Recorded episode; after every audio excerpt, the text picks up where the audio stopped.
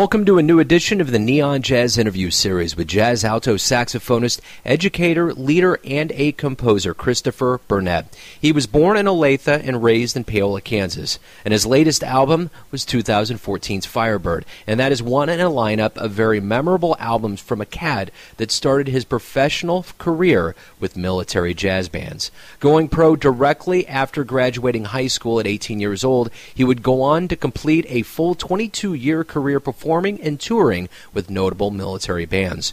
Over the course of his 40 plus year career, he has been around the world, recorded albums as a leader, taught at the college level, and co founded the Artists Recording Collective.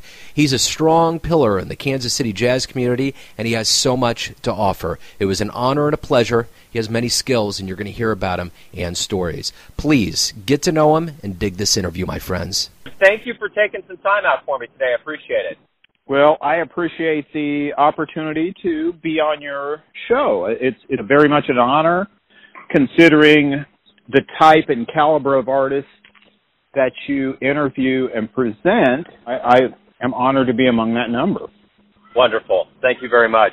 So, as we get ready to start here, I think I'm going to dive in here and kind of wrap this up in kind of a two part question. A, what has been going on lately, and kind of talk to me about your latest album that was in 2014, Firebird. Okay, I'll talk about uh, my career in terms of what I what what the parameters are. And as you know, musicians generally have to have something that subsidizes your art if you want to live like an adult. That's what yes. I think of. I have done that since the beginning of my professional career. Uh, as you know, I'm a retired military musician. I did a full career, 22 years, in military bands. And that was a musical job. I was fortunate to have that, but that also subsidized my life and my art. Everything that I did in the military musically, I did not enjoy, but there was a lot that I did enjoy. But it was a way for me to raise a family, two kids who are college graduates and on their own now as adults, a wife, of course, benefits and a pension that comes out of it. So after leaving the military, fast forward to coming back home to Kansas City, prior to that, I uh my wife and I opened a retail music store right outside of the military post where we finished our career in, in South Central Missouri. After five years of doing that, we came back to Kansas City. But during the interim, while we lived in South Central Missouri, I had an adjunct position teaching the jazz studies program at the Rolla campus of the University of Missouri system. It's Missouri S&T Science and Technology now, but it was University of Missouri dash Rolla, like we have University of Missouri dash Kansas City. It was part of the University of Missouri system. That was my way to stay connected and vibrant on a level while I was in the Ozarks even, not really connected with something like the Kansas City jazz scene or the New York jazz scene. Coming back home after our kids graduated and after we closed the music store, the first thing that I wanted to do was learn about the Kansas City jazz community. So I sought out people who I knew could mentor me. I was 45 years old when I came back to Kansas City. So I had I was a grown man. I had already had a successful career as an artist. I was established as a musician, but I wanted to be mentored by someone on the scene. And I was fortunate enough that a gentleman who's passed away now, Ahmad Alaadeen, took me on as a student. And I I studied with him. I he taught me about Kansas City jazz. We talked about composing, the different background I had. He had his approach I met with him every Wednesday for like about five years. We went to his house and, and it ultimately turned out to be a jam session. The first meeting, I set it up through his wife and I, I called their office, their home office, and she answered the phone and I said, I introduced myself and I said I would like to see if I can take a lesson with him and talk with him. And she said, that's fine. And I had previously introduced myself by email, so she had had a chance to go to my website, and see who I was. And she gave me the time, and I went there and met them both, great people. And uh, he said to bring recordings, things I'm working on, in my horn. So I brought that. He listened to the recordings. He listened to what I was play what I was working on, and we talked a bit. And then after after a brief conversation, he looked at me straight in the eye. He says, "Okay, so what do you want from me?" And I I knew I was mature enough and old enough to know that that that was not an arbitrary question. He was seeing where my head was at and where my motivation was at first. He already knew that I knew I could play. He already knew that I had a resume when I came to him. So he wanted to see where I was at as a person and an artist and where my heart was in the music. And I didn't figure that this out until after, of course. But my first reaction was what was inside me, and and I said, Mr. Alaadeen, and, and this is, comes from my own background of working with younger people. I said, you can hear what I don't know already. That's what I came here for, you know. And and he just tilted his head like he always did and grinned, and he says, okay, I'll see you next Wednesday and this time. So, and, and that went on for five years. And then ultimately, after a few lessons, after him kicking my butt for like two or three lessons on pulling out this ridiculously hard music and just give me an idea of what I could face or how, what situations you might find yourself in or people may put you in.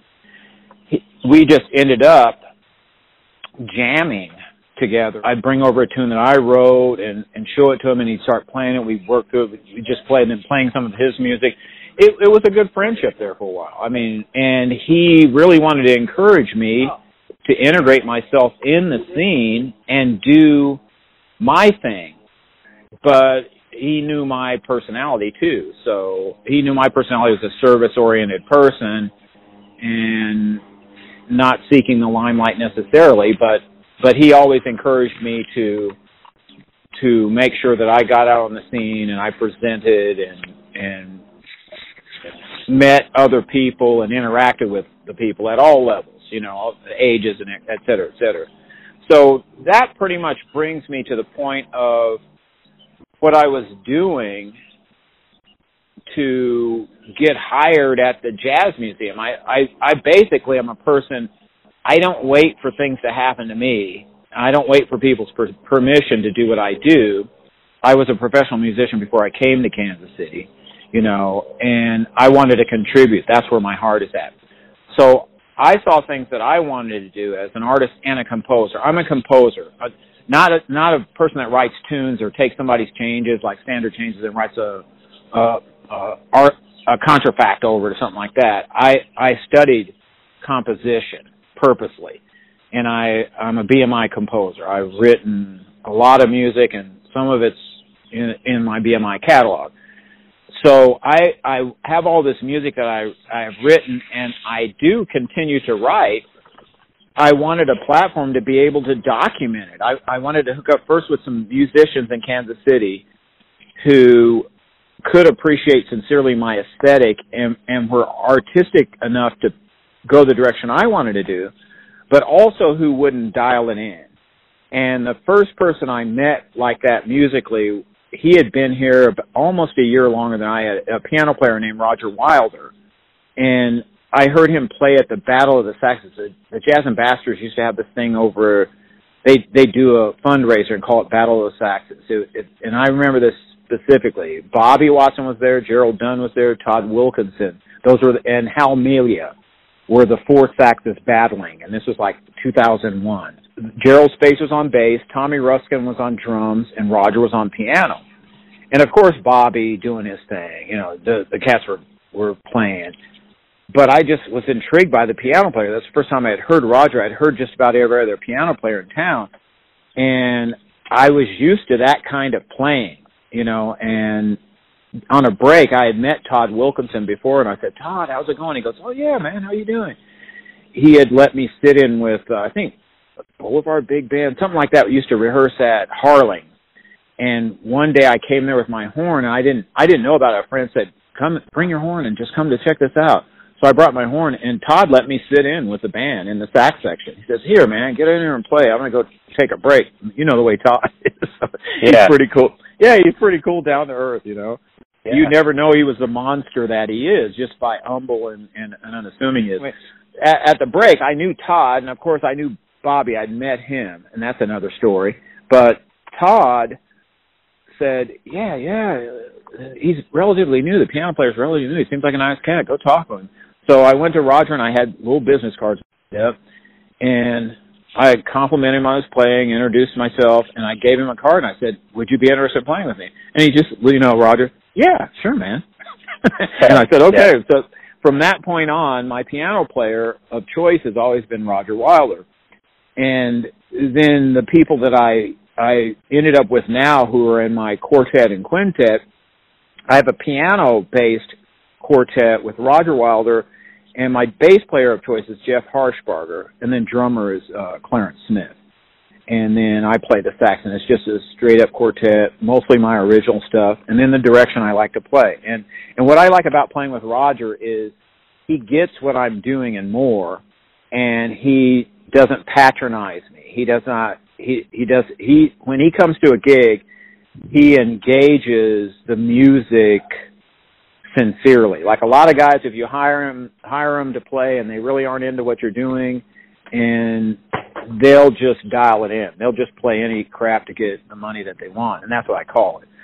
So I pretty much weed it down to to who who I get along with, and then then you have to get along with people, and they have to get along with you. Like I have a certain personality, and I have a certain way I am as a person, as everybody does, and then you you interact with people in the way that you interact, and and I, I think the people that I play with our personalities are parallel enough and and the direction they respect my direction and my motivation. So I've got that piano bass group and then I have a guitar bass group with Charles Gatschet on guitar, Andrew Stinson, a, a great young bass player, um, on on acoustic bass, and then Clarence again on drums. And that's the group that I use. Like example, when when we have Dino come, and that'll be the Dino Massa Kansas City Quintet you know, I wanted Andrews Dino here. I knew known him for a long time, and we did that recording. And the the performance we're doing at Westport Coffeehouse Theater on the sixth of June is uh, with Michael Jeffrey Stevens, who's a brilliant, prodigious, you know, piano player, composer, and we're going to use the guitar quartet with that presentation. My guitar quartet plus Michael Jeffrey Stevens. That's how it's being built. And uh, in addition to that, if, if if you go to my websites, I think that's the best way, honestly, to see the scope of what I do, or else it becomes ridiculously long talking about things you do. Because sure. everyone everyone does a myriad of things to as artists. Like like most of us teach nowadays. When I first started out as a musician, not many people taught. Most they just played and did what yeah. they did. And then uh, the jazz studies phenomenon where artists found that hey this is another income stream but and it's another way to contribute and make sure that people are getting the information. Then you have have these artists like bobby and people like this teaching at the university level. And that became something. Then private lessons. Most everybody did private lessons. Those who could teach did that. But but that can be uh, an, another way to share what you know about or and what you've learned about the history of the music, uh, about things that you had to work through that took you years to work through. Maybe you can give somebody a a more straightforward path toward the same knowledge, and I think that that's been happening, which is a great thing.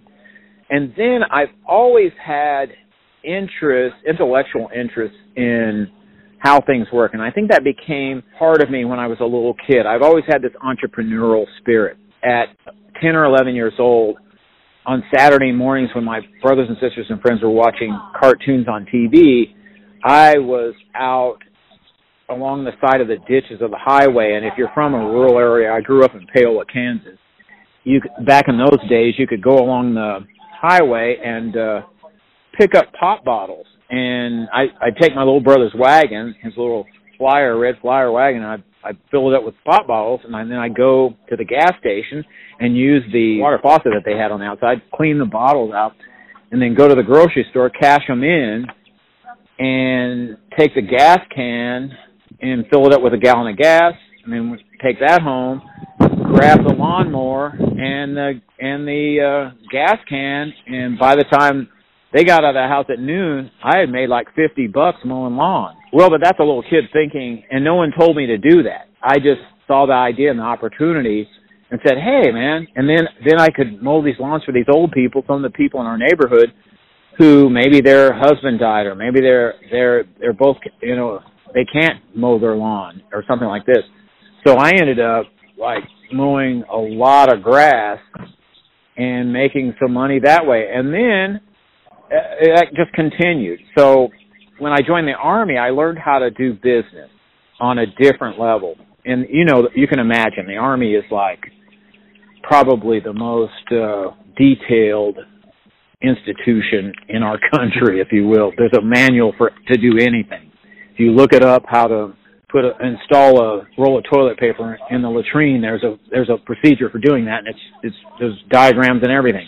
Going through the Army band program and staying there for 22 years and rising up to the management level, the senior level, and being in charge of of operating and taking care of people, that side of my brain is developed, fully developed, just like just like it is when you do 22 years. And as an example, imagine this: 22 years of the time in the army, there was no year that I was in the service that I was not enrolled in a music course of some type at the college level. So not four years of college, not two years of college, not eight years of college, not 10 years of college, 22 years of college classes. I've got well over 230 undergraduate hours of college.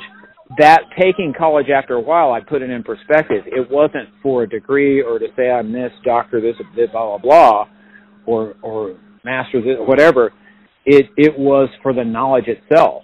I, that's why I know how to compose music. That's how I know how to arrange music. That's how I know how to conduct.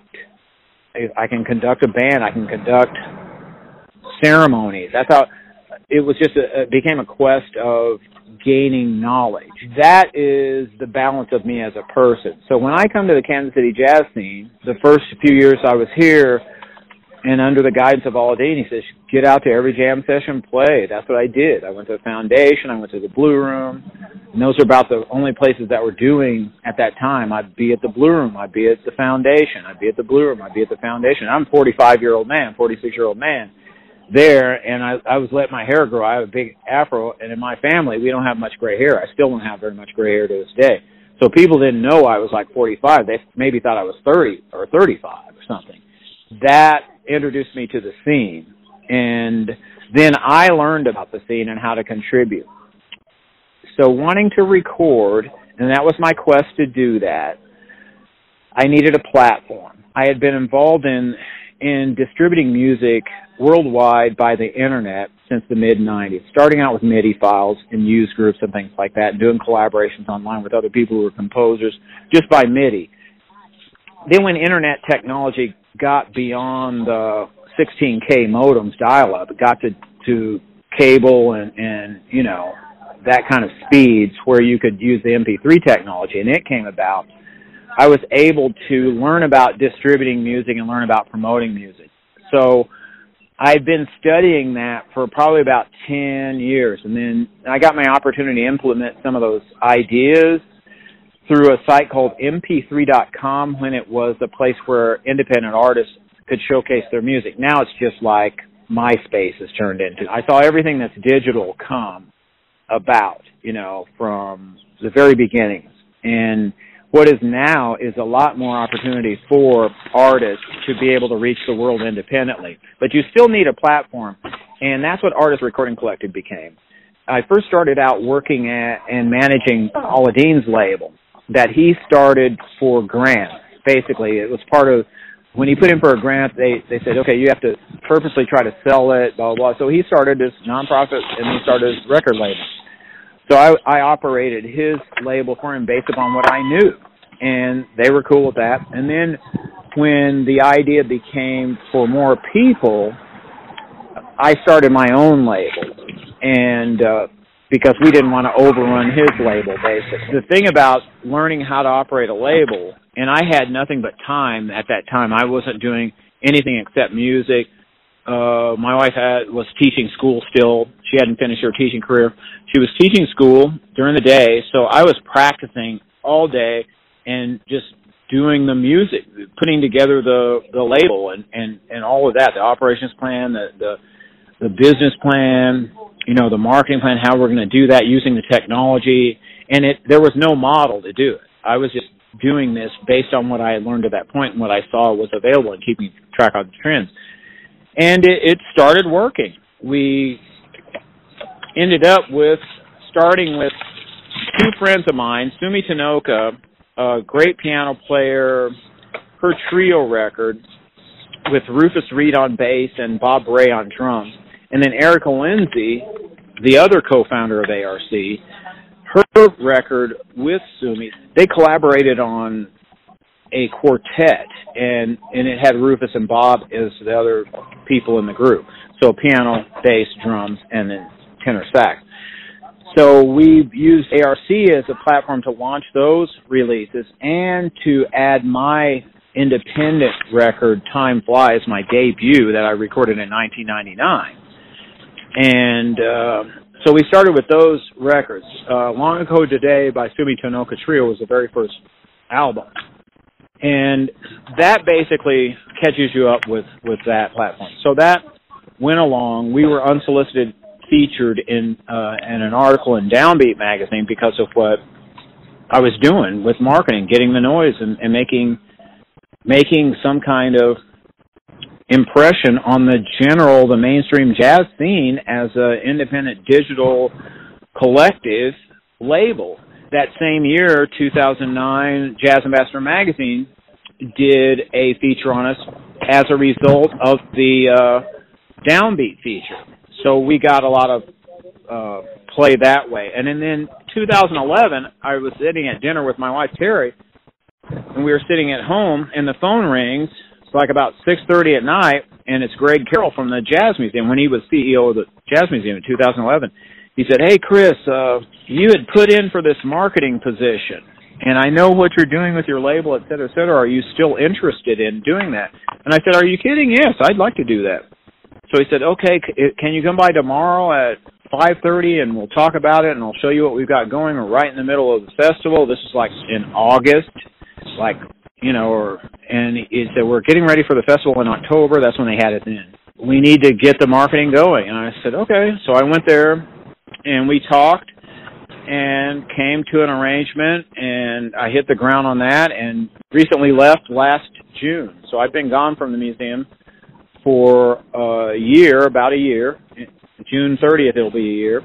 And it was a great experience, but I'm glad that uh, I'm back to my art and being able to be an artist and a musician because a lot of people, they didn't even know I was a musician because when I was there, I was the marketing uh, manager and director of communications. I did the operations. I was acting CEO when Greg left, and and before when they were doing the interim search and all of that. So it was a good fit because I learned a lot about the industry outside of the music business, and I learned a lot more about Kansas City that you can't learn without having a job like that or being in that type of position. And and it was a great learning experience. I wish them luck. I think they're I, I think it's a great thing for Kansas City and for the music. But it, I, like I said, I am so glad to have the balance with my own art again. You know, that brings me to Firebird. While I was at the museum, I still kept writing. I was doing. I was still kept teaching kids and things like this.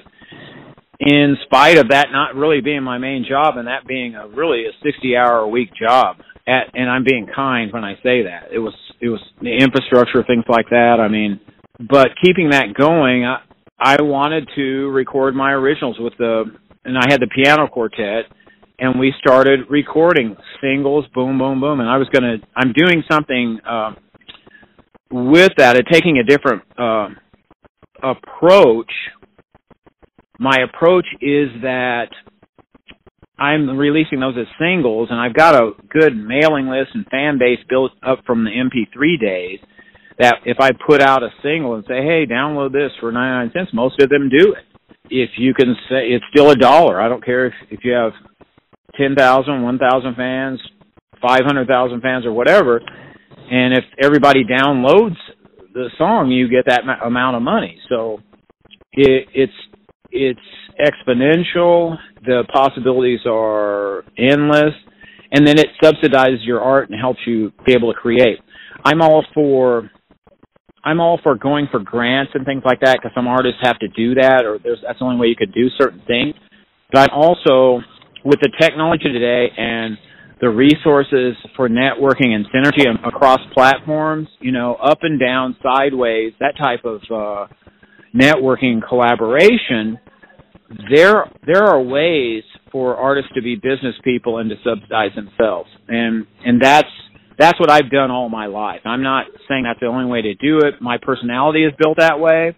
I know that if I was just a cat that sat in a corner and, and you know, I saw myself doing this, you know, at certain points in my career, especially the years when I was emulating, you know, I, I'd spent a couple of years studying, uh, Charlie Parker, going through the Omnibook, you know, and then transcribing everything from records, every every recording that he did. I mean, literally playing along with him, slowing it down to on a turntable, writing out all the notes, and playing it with his inflection and all that stuff. And then Cannonball, Phil Woods, you know, just just keep naming them. And then I started thinking and talking with people. There's a good mentor of mine who has moved to Kansas City now after we first met each other 40 years ago, Marcus Hampton. He's from the Hampton family uh, of Indianapolis. Uh, and he's related to Lionel Hampton. He knew Freddie Hubbard, you know, JJ, all them people growing up as a matter of course. And Hamp just told me one day, he says, yeah, man, that's, that's good, but the goal is not that. All those people that you like, they didn't do that and they would make fun of you for doing that, copying them. Learn what they're doing, but find you have to find your own voice, and you have your own story to tell. He said you've been through enough in your own life that you have a perspective, and you know this music well enough. You know how to how it progresses to one in these different sequences that you know how to get there. You make a decision, and, and you can't help but say what they've said because you've studied them. But you've got to bring your own flavor, and that's what I've done you know, that's what I think I found in Kansas City. You know, in the in the military, you do a lot of repertory work, and that means playing Glenn Miller stuff, or playing things that people are used to hearing on the radio, or playing uh, through composed music through symphonic wind ensembles, stuff like this. But it wasn't until I got to Kansas City. So the 16 years I've been back home, I have found my voice, and that happened for me I would say about 2007 when I had that monthly first Saturday of the month hit at the drum room when they had live music there. I I really was able to start working out the things that I had theorized about and prac- was practicing, and I had Roger as my piano player, and then I built the band from there. Sometimes I had Will Matthews; he was in my guitar group, and you know I played with James Ward, played with you know, Jeff, of course, Brandon Draper was on a couple of those gigs.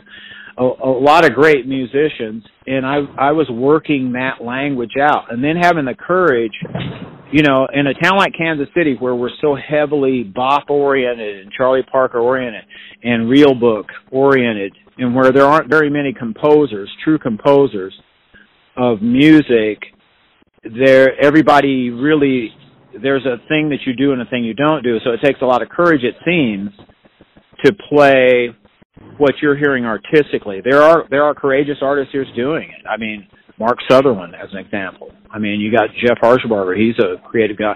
Bobby. I mean, Bobby can play anything. A lot of people think, oh, he's just a beat. No, man, he he can play any way you want to play, and that's yep. that's what I hold as a standard. Since I've come back home, it's like, okay, I'm trying to contribute my voice, and I I know the continuum of this music, and I know I'm a part of it.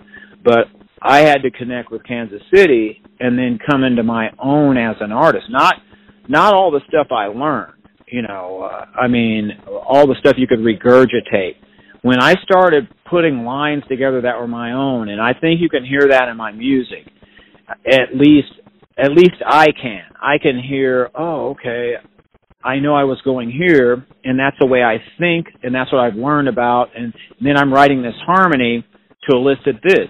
And, and a person asked me, like you mentioned Firebird, that track, that is like a, a culmination for me in the sense that I've been exposed to music that isn't just a jazz quartet, that isn't just a jazz quintet or a big band. I've been exposed to music. I've played with a symphony orchestra. I was a soloist with the whole symphony orchestra at 22.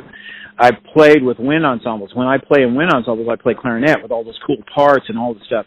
I've studied composers like uh, those guys, Schillinger, Holst, all these people, you know, Grainger, things like this. I mean, that that's beautiful music. So Firebird was a way for me to integrate my wife, who's a flute player. We met in army band like four years ago, and that way for us to make music again. And then when I wrote that that selection, I wrote that in mind as a vehicle to be able to improvise over. But I also wanted those colors in the jazz context. When I arranged the music, and we went in the studio, the quartet, we went in the studio without the flutes, and we just played it down. And when I was taking my solo, I remembered all of the lines that they would be playing. So I wanted to interact with those lines that I had written as well. And that goes along with where my philosophy is right now. Every sound that you hear while I'm playing, I am trying to use that as the solo that I'm taking. Not not trying to play a whole bunch of patterns or things that I've memorized because I already did that, been there, done that. I'm 61, you know. I'm not going to try to play uh this 8 bar segment of confirmation out of the Omnibook and pass it off like I made it up to the un- unsuspecting. I'm trying to to interact in the moment like jazz is with the music that's going on and reaching the audience that's listening. And I have found Joe that when you do that, every piece of music that I've heard that has done that or achieved that from my perspective, it's timeless. I mean, you can listen to it you can listen to it over and over again and enjoy it and glean something from it. It isn't like a pop tune that you get sick of it because the lyrics are old or whatever, or it's the same, it's the same uh, vamp or popular groove of this era with different lyric over it or something, or different twist at the bridge or something. But jazz isn't like that. Jazz is good jazz music, what we call jazz music or improvised music or or whatever you want to call it, is is timeless, and and that's not just the the golden era, Dexter, them cats, Miles, Cannonball. It's, that that's not just the golden era. It's all jazz. You can listen to people today who are playing music like that that you can go back and it's it's because it comes from that sincere place. It's not trying to be a product necessarily, or they're not trying to be his. And then all of these people have something in in in common. And I found myself when I came back here at 45 years old, and I really had something to say as an artist, not just repeating, repeat and repeat. And and the reason I, I believe that is at 25 or 30 I had not lived enough life to have any different colors on my palette to paint from. I didn't have all the dark colors that happen in life. I didn't have all the bright and the different shades and all of that to pull from. And then I had not gone through very much adversity. And and I think that you can you can show a lot of promise when you're young. And I tell this to my students as well. I, I've I've had the the opportunity and good fortune to work with some very gifted young artists and most of whom are still doing music or professional musicians or teachers, et cetera, et cetera, and and they're doing well. Uh, but I always encourage them keep your growth and don't don't be too hard on yourself because you have to live some life. You have to fall in love. You got to have your heart broken. You got to look your first man child or or woman child in the eye and put food on the table for them and see what that's like. And then let's see what your art says you know it's it's easy if you're if you're going from high school to college to graduate school to doctorate school to teaching at college to talk crap. I mean but but i don't know what you're talking because i don't know what you've gone through besides that. It's it's it's two dimensional in a lot of ways because you don't have that other dimension there. If if you have it in context if you have it in perspective but if you're trying to to talk at this deep groove about the music, you can only go so far. I mean, when uh, my favorite musician, my favorite musician in Kansas City, and probably my favorite sax player today, the modern sax player, is Bobby Watson. When Bobby plays one note, you hear all of that. Yeah, you do. you you hear all of that. He can play. He can play a million notes in like 13 seconds, but yep. when Bobby plays one note, you just shut up. You say, "Okay, all right, Okay, I get it. Yeah. Now, that's what I want to be when I grow up. You know, that's that, now, and and our styles are totally different, but that's the depth of his music is unquestionable. And there are young people that have that kind of depth. You can hear them becoming, but what they're saying is the truth. So I, I really appreciate that part of the music. And I appreciate the fact that that it has always been a measure where sincerity is valued and the individual seeking is valued. And when I get around people who don't get that, I understand where they're at, and that's okay because we're all there at some point in time. And the object is not. There's only so much.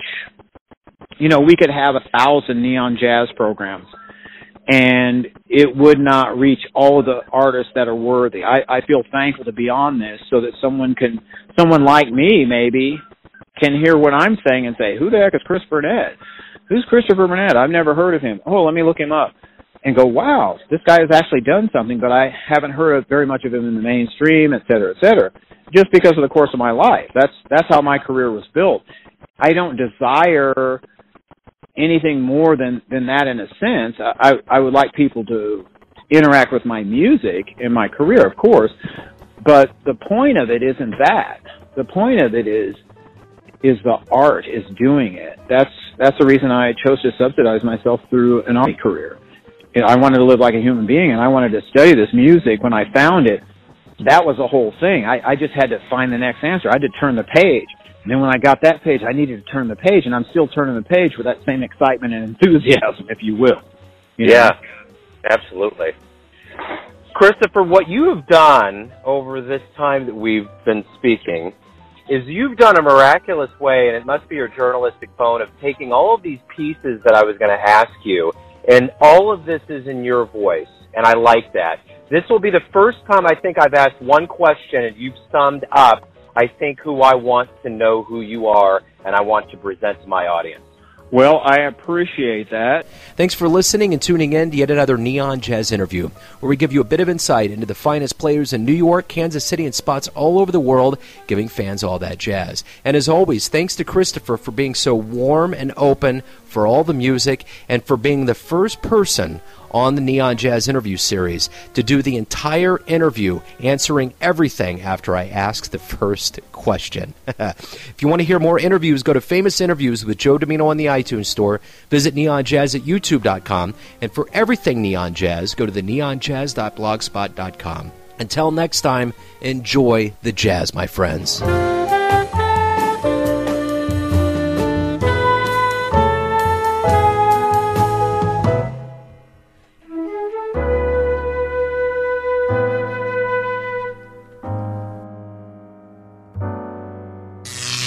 Neon Jazz.